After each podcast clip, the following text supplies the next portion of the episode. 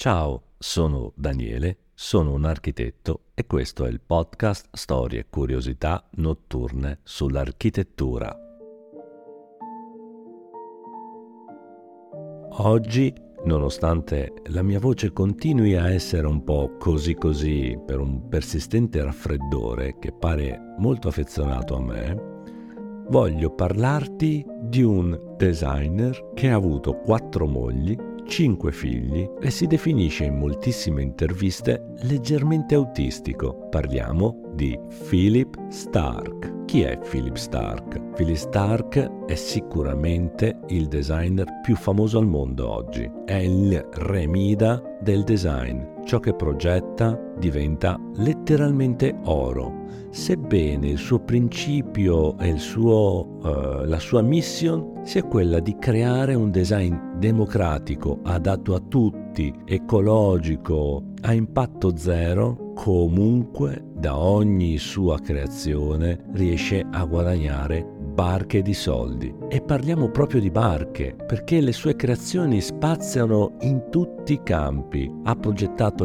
il gusto di uno champagne fino a uno spazzolino da denti, passando per le sedie, toccando le automobili e le moto, arrivando fino a 2 bellissime barche, di cui una progettata per il mitico Steve Jobs, che purtroppo morì un anno prima di vederla finita. Philippe Starck è molto riservato per quanto riguarda la sua vita. Si sa molto poco, ma quel poco è estremamente curioso e se vogliamo fare un po' di gossip partiamo dalle 4 mogli. È innegabile e possiamo affermarlo perché molte tra le sue citazioni contengono il concetto di amore e sesso. Le due cose per lui si fondono insieme, non esiste amore senza sesso, tant'è che dichiara molte volte di farlo almeno 1 volta al giorno. Questo non per una banale lussuria, ma per dichiarare il suo amore all'attuale sua compagna, sua moglie. Da queste 4 mogli ha avuto 5 figli, i cui nomi fanno concorrenza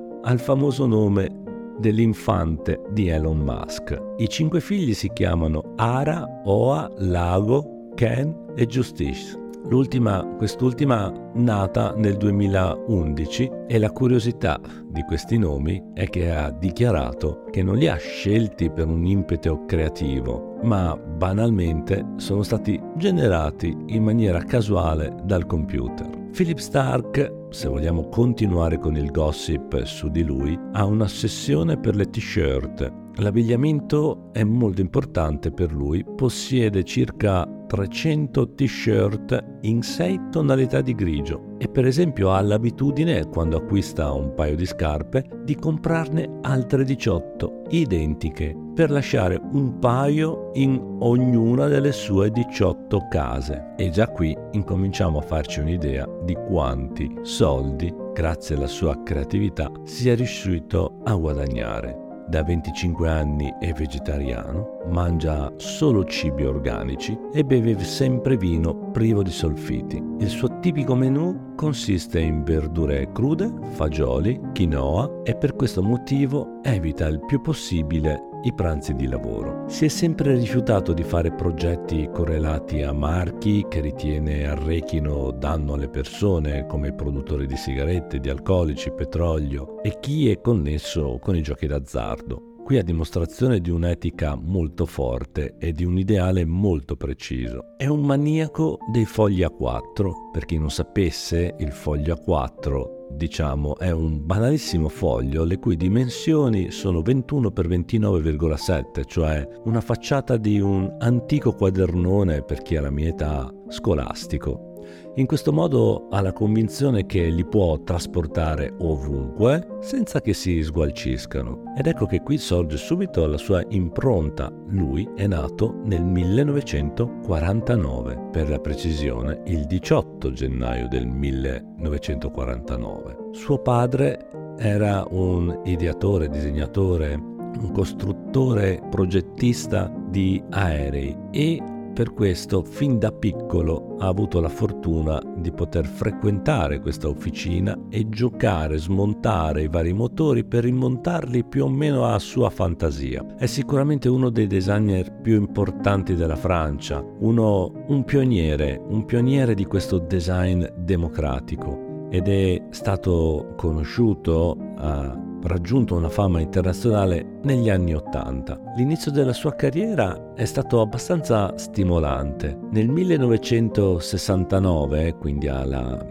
giovanissima età di 20 anni, stava ancora studiando al Notre-Dame de Saint-Croix, ha creato una società per realizzare strutture gonfiabili, finanziata dall'attore francese Lino Ventura. E da qui, realizzando queste architetture, questi design di elementi gonfiabili, venne attenzionato da Pierre Cardin, che gli offre subito un incarico di direttore artistico della sua casa editrice. Da qui passiamo al 1970, dove inizia già a progettare i primi pezzi di design, la Easy Light, che è una delle sue primissime realizzazioni ad essere prodotta. E tu ti stai sicuramente chiedendo cosa diavolo avrà di così bello, innovativo, democratico questa Easy Light. Beh, ve la descrivo subito, è una luce, un neon, chiamiamolo così, un tubo di vetro illuminato a cui viene attaccato un filo, quindi alle due estremità ci sono due pomellini in gomma e da uno dei due esce fuori il filo della corrente elettrica. Quindi è un banalissimo tubo illuminato che lo si può appoggiare a una parete, lo si può appendere penzoloni come fosse un lampadario filiforme, nulla di più, nulla di meno. Questa lampada così semplice, elegante, priva di fronzoli, priva di decori, inutili, costosi, superflui, ma non solo superflui a livello estetico, ma soprattutto come produzione. Qui tutto viene ridotto all'osso, nulla si può togliere ormai a questa lampada, perché togliendolo la lampada non funzionerebbe semplicemente. Quindi è tutto ridotto all'osso, e all'osso viene ridotta anche in scala produttiva. Per produrre questa lampada viene utilizzato il minimo possibile di materiale, di energia, di manodopera. E nonostante l'assenza di tutte queste cose, è una lampada molto versatile. La si può tenere in mano, la si può appoggiare, la si può appendere, la si può roteare come un bastone. E questo è stato il suo primo passo verso quel suo concetto di design democratico, per tutti al prezzo giusto, che non significa un prezzo più basso in assoluto, ma un giusto prezzo. Philippe Starck non lo possiamo dire laureato, certo, avrà centinaia di lauree ad honorem ora sicuramente, ma lui è essenzialmente un autodidatta. Fin da piccolo veniva cacciato fuori dalla classe, non era lo studente più brillante. Aveva questo padre inventore che disegnava aerei, e la sola eredità che gli ha lasciato non è stata una grande somma di denaro, ma gli ha lasciato quell'idea che uno dei mestieri più belli che si possa fare è quello del mestiere del creativo, perché con la creazione si può effettuare delle ricerche interiori, lavorare su se stessi. E uno degli insegnamenti più preziosi che Philippe ama citare come eredità paterna è che per far volare un aereo occorre crearlo, ma per non farlo cadere occorre essere estremamente rigorosi. Ed ecco qui questa dualità di Philippe Starck esce fuori nel suo lavoro.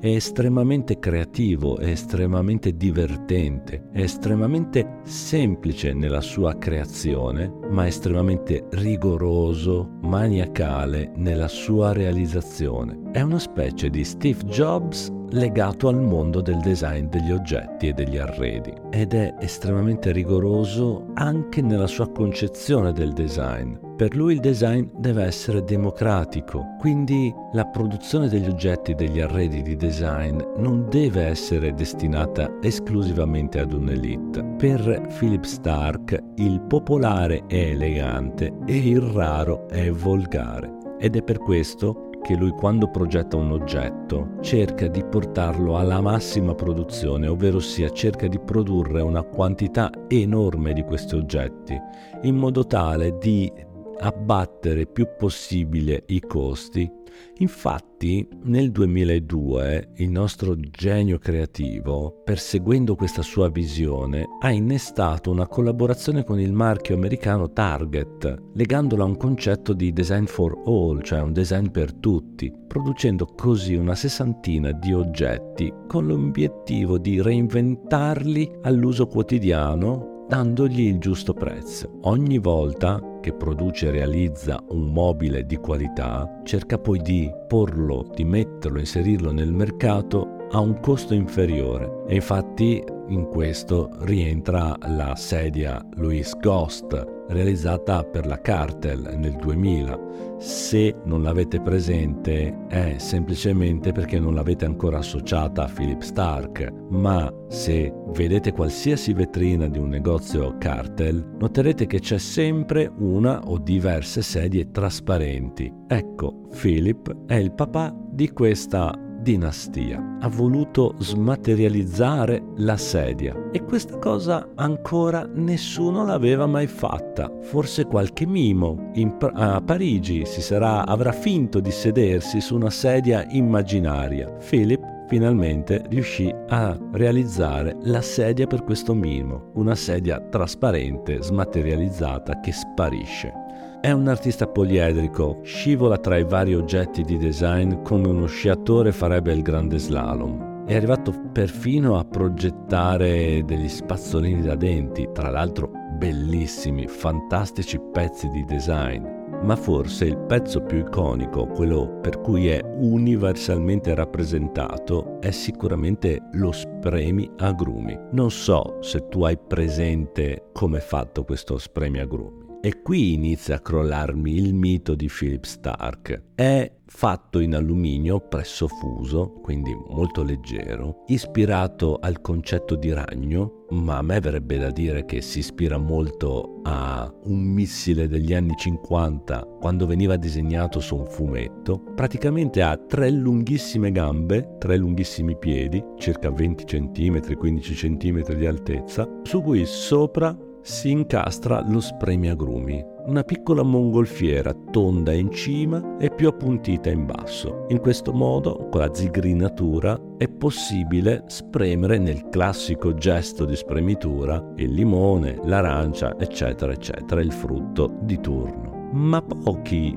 lo hanno veramente usato questo pezzo, perché, ammettiamolo, è un bellissimo pezzo da vedere di design. Utilizzarlo è un altro cinema, è un altro film e diventa un film comico perché è di difficile gestione. Quando si spreme questa arancia schizza ovunque, è difficile da tenere perché ci sono solo tre gambe, il contenitore deve essere piccolo perché deve stare in mezzo a queste gambe, possibilmente alto per evitare che schizzi dappertutto. Quindi qui sulla funzionalità incominciamo a incespicare. Ma torniamo alle 18 case di Philippe Starck, che si sa molto poco di queste case. Una delle cose che si sa è che sono veramente sparse per il mondo, tra Ibiza, New York, l'Atlantico, l'isola di Burano. Quello che si sa anche è che sono arredate tutte in un modo identico, persino i libri sono identici. Abbinata a questa strana mania, la sua rigida disciplina personale nell'alimentazione, per tipo lui, come abbiamo visto, la colazione la fa con del pane nero, del miele, della frutta secca, una tisana alle erbe, e abbinata anche a una scansione delle giornate che sono regolate al minuto, tra riunioni, a incastro, visite dai clienti, fino a 3 in una stessa giornata in paesi diversi, che raggiunge giocoforza con un aereo privata, ha una metodicità dei progetti disegnati sempre a uno nei più piccoli dettagli su questa carta da lucido in formato A4 che custodisce sempre in maniera gelosa. Ecco che queste 18 case identiche incominciano ad avere un senso. Non sono più 18 case separate sparse nel mondo, ma è un'unica grande, grandissima abitazione che ovunque si sposterà in queste 18 abitazioni si sentirà sempre a casa sua, perché ritroverà sempre le sue stesse cose. E ci dice un altro elemento di Philippe Starck, che lui ripete e annuncia nelle varie interviste, che soffre di autismo. Per carità, è una leggerissima forma di autismo, ma che gli ha condizionato la vita, e forse è quella cosa che gli ha permesso e gli permette ad oggi di pensare, di avere delle sinapsi leggermente diverse rispetto alla media, e quindi di riuscire a vomitare creazioni incredibili in maniera continuativa, quasi seriale. È incredibile come lui possa in ogni istante immaginare qualcosa che a noi e a te che mi ascolti non starebbe neanche nell'anticamera del cervello. E questa sua forma mentis gli permette, come abbiamo visto, di spaziare dallo spremiagrumi all'imbarcazione, allo yacht, passando per uno spazzolino da denti, passando anche attraverso la moto. Infatti creò la moto per Aprilia, e non tralasciando nulla, analizzando tutto in maniera maniacale e precisa,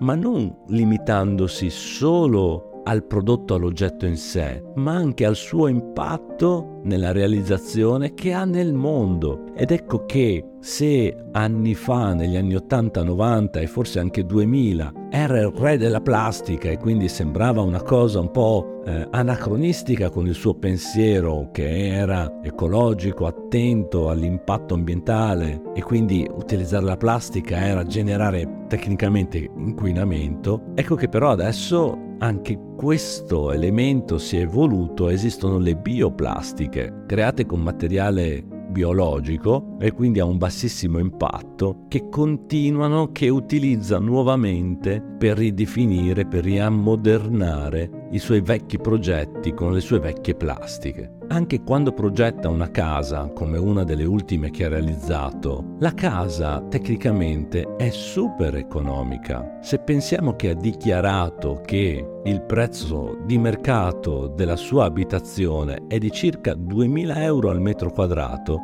non stiamo parlando di cifre astronomiche che solo pochi se ne possono permettere. Certo, non è per tutti, ma sicuramente è pensata per moltissime persone. Gli standard sono ai massimi livelli, quindi la garanzia, la durabilità dei materiali sono garantiti. Infatti, per Philippe Starck, l'eredità è anch'essa un concetto molto importante, che se un tempo sembrava qualcosa di antico da abbandonare, adesso, grazie a lui, è diventato un concetto nuovo, quasi rivoluzionario. Per Philippe Starck una casa deve durare, deve essere possibile lasciarla in eredità alle proprie future generazioni e non buttarla giù e ricostruirla nuova. Questo per lui non è pensabile, è puro consumismo. Ed ecco che quindi la sua abitazione, il suo progetto, dal costo medio di 2000 euro al metro quadrato, rientra a far parte nuovamente in quel concetto di design democratico adatto a tutti. Certo è, e lui stesso lo dichiara, che lui in quel prezzo ti fornisce la struttura della casa.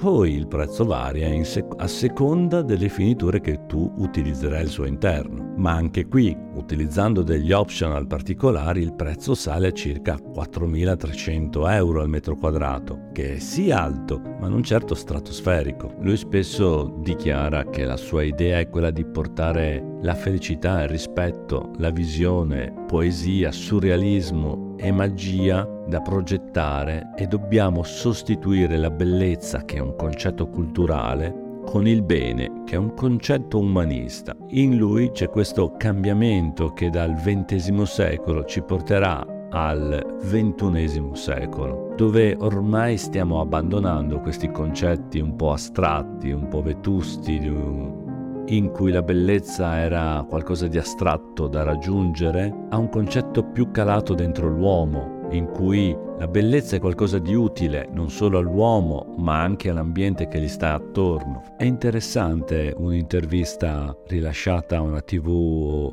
francese in cui gli veniva chiesto come è riuscito ad arrivare alla popolarità e alla bravura e alla competenza e quindi anche alla fama di oggi e quali ostacoli ha dovuto superare. Beh, la risposta di Philippe è disarmante. Non ci sono ostacoli, è un processo che va avanti a piccoli passi. Si inizia fin da scuola, quando disegnava e veniva sbattuto fuori dalla classe perché era distratto dai suoi disegni, fino a un giorno in cui il professore, il maestro, era sicuramente alle elementari, si accorge della bellezza di questo disegno e in cambio dei suoi disegni lo lasciava in pace in aula senza più buttarlo fuori. Per poi crescere, fare dei disegni ai parenti, a dei piccoli progetti per oggetti di uso quotidiano, per poi lentamente far spargere questa voce al paese, al villaggio, per poi essere notato magari anche dall'altra parte del mondo. Ah, interessante quel francese che ha fatto quella cosa lì. Ed ecco che la voce si sparge, la sua fama cresce, la popolarità anche, e quindi la qualità del suo lavoro altrettanto, fino a portarlo ai giorni nostri ad essere il re Mida del design odierno.